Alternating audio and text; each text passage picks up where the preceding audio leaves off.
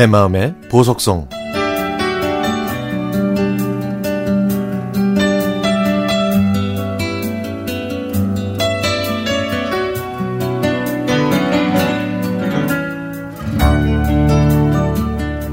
롤러코스터 같은 2020년도 지났네요.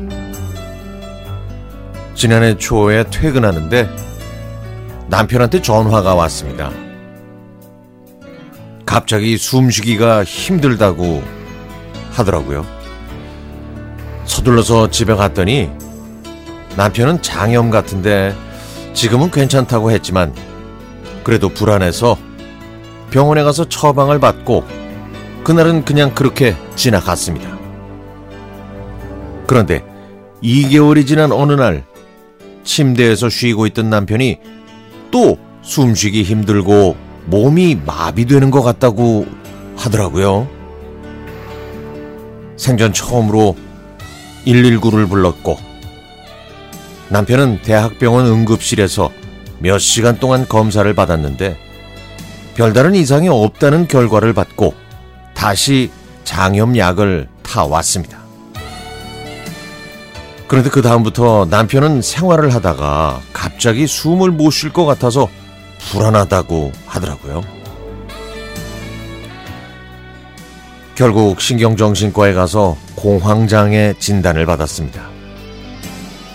건장하고 또 건강한 남편이 결혼하고 2년 만에 이런 병이 생긴 게 제 탓 같아서 힘들었습니다.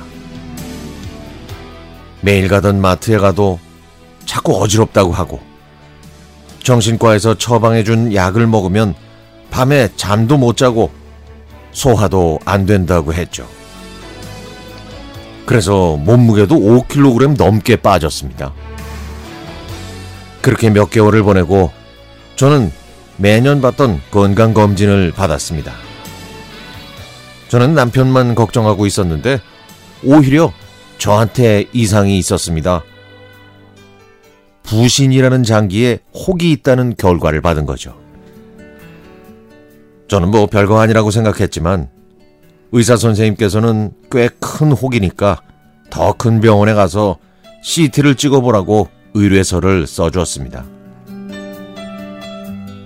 대학병원 대기석에 앉아서 기다리다가 모니터에 제 이름이 뜬 걸 보니까 그제서야 제 마음이 두근두근 떨리더라고요.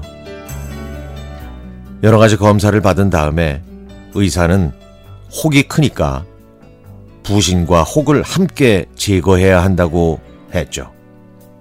그 다음에 조직 검사를 통해서 혹시 이 혹이 악성인지 아닌지 확인해야 한다고 했습니다. 사실 저희 부부는 올해 임신 계획이 있었는데 아기가 아닌 혹이 생기는 바람에 저는 하늘을 원망하지 않을 수 없었습니다. 저는 난생 처음으로 전신 마취 수술을 받고 4박 5일 동안 입원했습니다. 남편은 공황장애, 아내는 부신 절제술.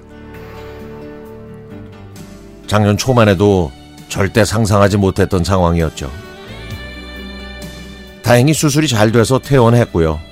종양도 양성, 양, 음성으로 판정을 받았습니다. 또 남편 병세도 조금씩 나아지고 있었고요. 퇴원할 때 의사한테 임신을 준비해도 된다고 확인을 받긴 했지만 사실 저는 거의 포기하고 있었습니다. 그런데 제가 수술한 지 한 달 만에 아기가 찾아온 거예요. 그동안 힘들었던 일들을 모두 잊게 만든 고마운 선물이었죠. 그래서 태명을 땡큐로 지었습니다. 땡큐. 제가 노산이라 걱정이 많았는데 땡큐는 고맙게도 튼튼하게 잘 자라고 있습니다. 지난해 상반기는 정말 지옥 같았는데 하반기에는 땡큐 덕분에 하루하루가 고맙고 행복했습니다.